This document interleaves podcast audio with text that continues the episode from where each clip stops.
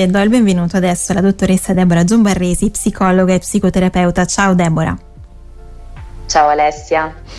Allora Deborah, oggi parliamo di un tema eh, importante, eh, si avvicina il 25 novembre, eh, torna la giornata internazionale per l'eliminazione della violenza contro le donne, un tema che purtroppo è sempre attuale, abbiamo tenuto il fiato sospeso nei giorni scorsi eh, per Giulia, eh, poi purtroppo eh, la, la, tragica notizia, la 103esima donna uccisa quest'anno, ci sono poi i dati del Viminale aggiornati al 12 novembre che ci dicono che 82 donne quest'anno sono state uccise in ambito familiare o affettivo, di cui, di cui 53 per mano del partner o ex partner.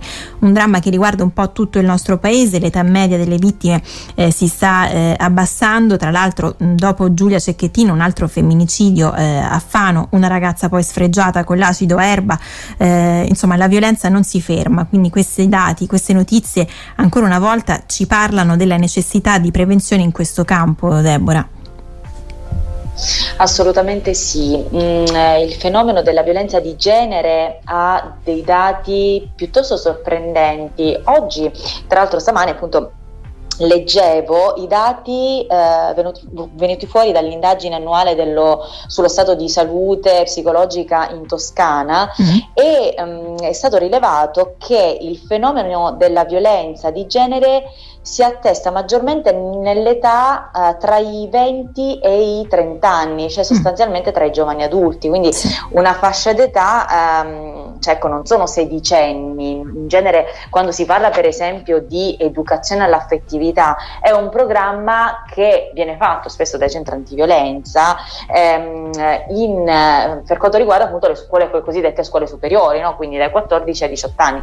Invece i dati rilevati ci fanno uh, invece capire e ci fanno pensare che eh, sia proprio il giovane adulto che mh, cioè, nello specifico è vittima appunto di, eh, di violenza di genere, di genere, a tutti i livelli. Quindi ecco, ehm, è molto importante parlarne, vista, eh, visto quanto ascoltiamo poi sostanzialmente certo. la casistica. Certo, ecco, mh, parlavi di progetti per le scuole, è stato presentato proprio un progetto, si chiama Educare alle relazioni, un'idea, ha spiegato il ministro dell'istruzione, partita dopo eh, i fatti di quest'estate, dopo le violenze a Palermo e Caivano l'obiettivo è quello di dire basta alla normalizzazione delle vessazioni quotidiane subite dalle donne. Ecco, la scuola proprio eh, rappresenta uno dei principali sistemi di vita dei ragazzi eh, e delle ragazze e quindi affrontare questi temi anche poi in, ehm, in questa fascia d'età, insomma, eh, potrebbe a, a, tuo avviso eh, fare la differenza. C- certamente poi insomma ci sono anche le famiglie che hanno il loro, il loro influsso.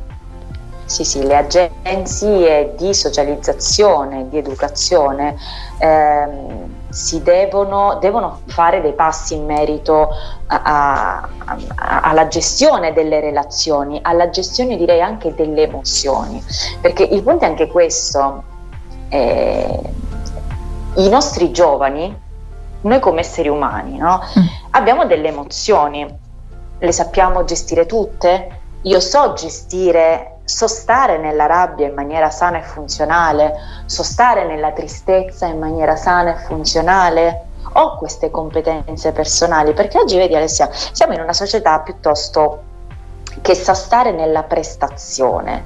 Quindi quello che ricevo, l'educazione che ricevo dall'agenzia famiglia e anche dalla scuola, no?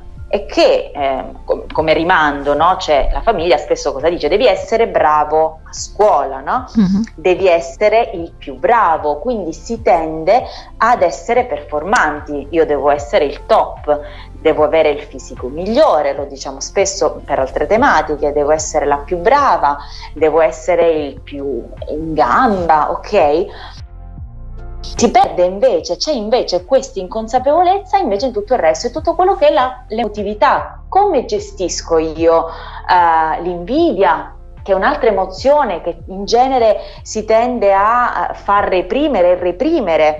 E allora è importante che eh, appunto l'esistenza, che, che, si voglia strutturare un piano in cui gli studenti, eh, le giovani generazioni vengono educate alle relazioni, in cui ci sia questa educazione su come relazionarci con l'altro. E questo è molto, eh, io, io lo vedo anche sostanzialmente nel mio lavoro, eh, le giovani generazioni hanno bisogno, cioè è importante che eh, si comprenda come gestire la relazione con l'altro, che io eh, capisca cosa significa, quali sono i passi che mi portano a capire l'amore, che cos'è.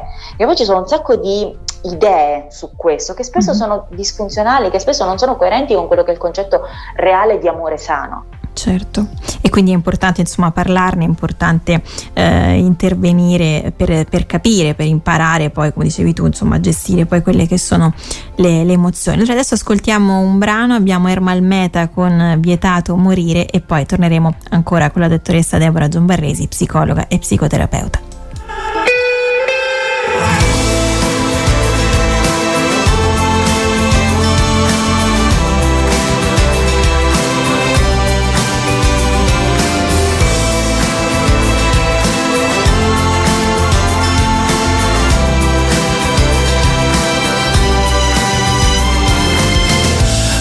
Con gli occhi pieni di vita e il tuo sorriso ferito dai pugni in faccia. Ricordo la notte con poche luci, ma almeno là fuori non c'erano i lupi. Ricordo il primo giorno di scuola, 29 bambini e la maestra Margherita. Tutti mi chiedevano in coro come mai avessi un occhio nero.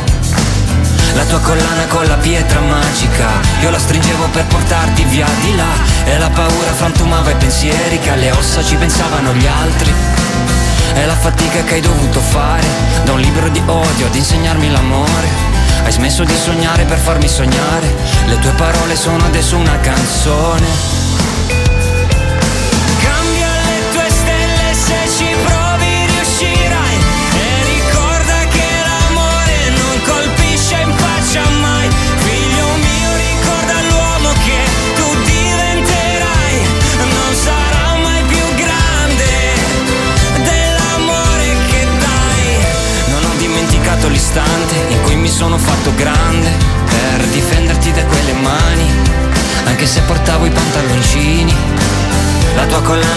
pietra magica, io la stringevo per portarti via di là, ma la magia era finita e stava solo da prendere a morsi la vita.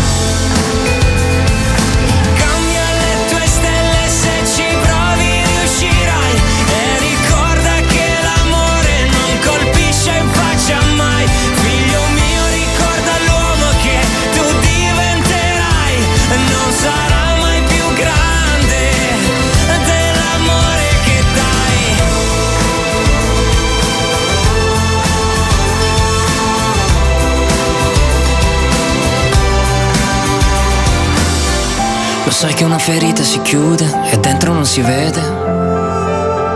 Che cosa ti aspettavi da grande? Non è tardi per ricominciare. E scegli una strada diversa e ricorda che l'amore non è violenza. Ricorda di disobbedire e ricorda che è vietato morire, è vietato morire.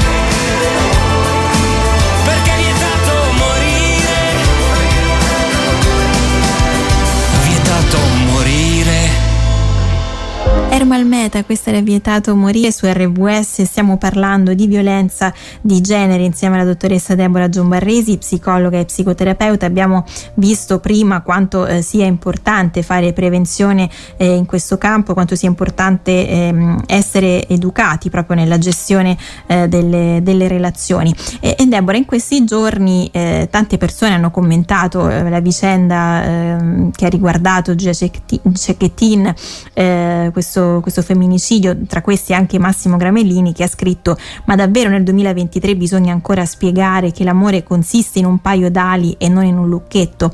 Ecco, eh, quando poi si parla di femminicidio, Deborah, l'amore non c'è proprio in effetti.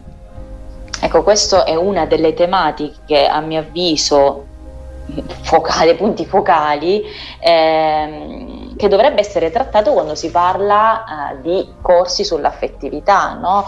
eh, ma quando anche banalmente, poi noi abbiamo messo eh, su, abbiamo citato appunto la scuola, ma anche nelle chiese, c'è l'adulto quando spiega l'affettività eh, non ci deve mettere necessariamente i cuoricini rossi o i fiocchi, eh, il principe azzurro e tutto il romanticismo eh, possibile, no? Cioè, nel senso è una parte bella sicuramente, ma quello che va spiegato è realmente cosa vuol dire amore e che non ha niente a che vedere con aspetti legati a eh, se mi ami tu non vai a fare la gita del quinto anno all'estero, se mi ami tu adesso dal momento in cui ci siamo fidanzati tu non frequenti più la tua famiglia, dal momento in cui adesso stiamo insieme e ci iniziamo a frequentare non mi piace che ti trucchi troppo.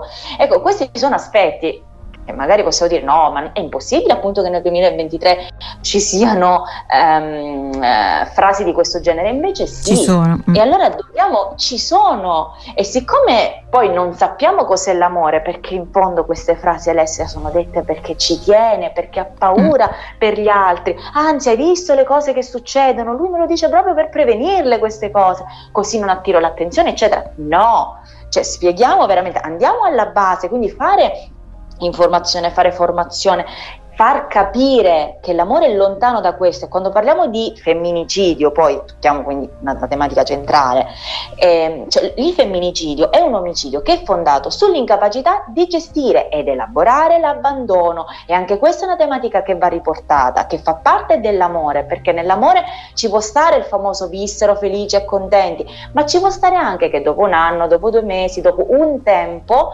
sostanzialmente Alessia le cose non vanno e quindi ci dobbiamo salutare riusciamo a salutarci? Eh, riusciamo ad elaborare la ferita legata al fatto che la persona che, che, che, amo ha deciso di troncare quella relazione con me. Allora, quando mh, mm, eh, arrivano, no? quando ci sono questi fenomeni di femminicidio, questo accade perché l'altro viene percepito come sostanzialmente eh, un oggetto, una persona, colui che soddisfa i miei bisogni, quindi perde un oggetto, una cosa, mi serve, è come l'acqua, mi serve per vivere, ma è un mhm. oggetto, non è una certo. persona. Certo. Ora stiamo facendo un esempio molto basico, ma per dire Alessia, certo. l'altro non è una persona, perde le caratteristiche personologiche, ma diventa cosa. Ecco, questo sicuramente è importante, è importante riflettere su questo. Poi spesso, eh, Deborah, si pensa magari di non avere a che fare con episodi di violenza perché magari non ci sono eh, aggressioni dal punto di vista fisico, però eh, c'è anche la violenza psicologica, anche questo insomma è importante eh, riconoscerla. Quali sono un po' i campanelli d'allarme, i segnali a cui prestare attenzione? Allora Alessia ti dico solo eh, mh, mm, eh, appunto, ti narro le gesta, no? quali sono i, cosa si fa, quali sono i segni appunto della violenza psicologica, mm-hmm. quindi togliamo ogni tipo di definizioni. Violenza psicologica è ad esempio, eh, sono ad esempio delle forti offese, no? Tu non riesci a fare niente, eh, ecco, non riesci a cucinare, non riesci a... Non, non, sei una buona lavoratrice, ok? Tu non sei mm-hmm. offese, ok? Quindi io che ti denigro, io che ti minimizzo, io che ti accuso, sei una pessima persona, ok? Eh, io che ti minaccio, gli insulti, le umiliazioni, le svalutazioni, l'isolamento sociale. Hm? In genere chi è vittima di violenza psicologica, Alessia, non perde quel bacino di relazioni che invece aveva prima di intraprendere quella relazione, quindi magicamente spariscono i legami con la famiglia, magicamente fa- ehm, terminano i legami con gli amici, quindi tutta la rete sociale che una persona aveva ad un tratto sparisce. E quindi c'è anche una limitazione della libertà. Ovviamente poi si, pensa, dobbiamo riflettere, non è che la vittima di violenza è una persona limitata, cioè la vittima di violenza poi casca in questi tranelli, non riconosce i segnali, mm-hmm. perché tutto contornato dal fatto che Alessia, io ti dico che tu non devi frequentare tua mamma, perché lo vedi che ci avete un cattivo rapporto, no? E quindi ti fa stare male. Taglia, si viene un po' manipolati, insomma. Solo con me perché sì, perché io soltanto ti voglio bene, io solo ti amo, ok? Mm-hmm. Quindi è tutto molto. Mh, mm, l'amore è libertà, è certo. un atto libero, non ha niente a che vedere con le condizioni. Certo, quindi questo è importante. Deborah, a chi chiedere aiuto se si è vittime di violenza di genere?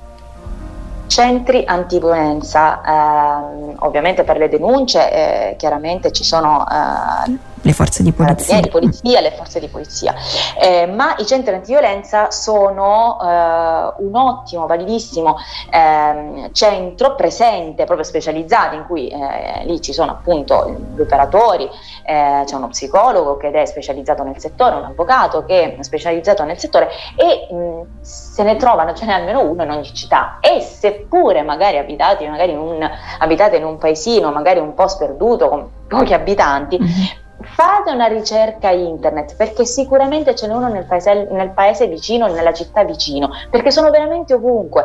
E sfatiamo questa, mh, mm, magari questo, questo, pensare, cioè che se io vado in un centro antiviolenza devo necessariamente fare qualcosa nei confronti contro alla, mh, mm, eh, alla, al maltrattante che magari è il mio compagno, no, si va lì semplicemente per chiedere informazioni, si spiega, è tutto coperto dal segreto professionale, mm-hmm. non ci sono denunce che, partano, che partono senza senza il mio consenso, ma io vado là semplicemente per essere sostenuta da un punto di vista psicologico se ho bisogno di questo o informarmi su massimo esempio, eh, il mio compagno mi dice che eh, ma dove vai se, se, se, ti, se tu mi lasci ti, ti, tolgo i figli. Allora andiamo a verificare, c'è un legale che è specializzato, ma è vero che in base alla mia situazione mi tolgono i figli, mm-hmm. per esempio. E, questo aiuta molto, no? Perché cioè io, ho, data la mia situazione, io cerco di capire cosa posso fare, certo. chiedo informazioni. Questo non vuol dire iniziare un procedimento. Certo, quindi questo è importante. Ricordiamo anche il 1522 che è un servizio eh, pubblico promosso dalla Presidente del Consiglio dei Ministri, Dipartimento per le pari opportunità, quindi il numero antiviolenza e stalking. Grazie alla dottoressa Deborah Zombarresi, psicologa e psicoterapeuta per eh, queste riflessioni, queste informazioni che hai condiviso eh, con noi oggi davvero importanti e alla prossima Deborah. Grazie Alessia.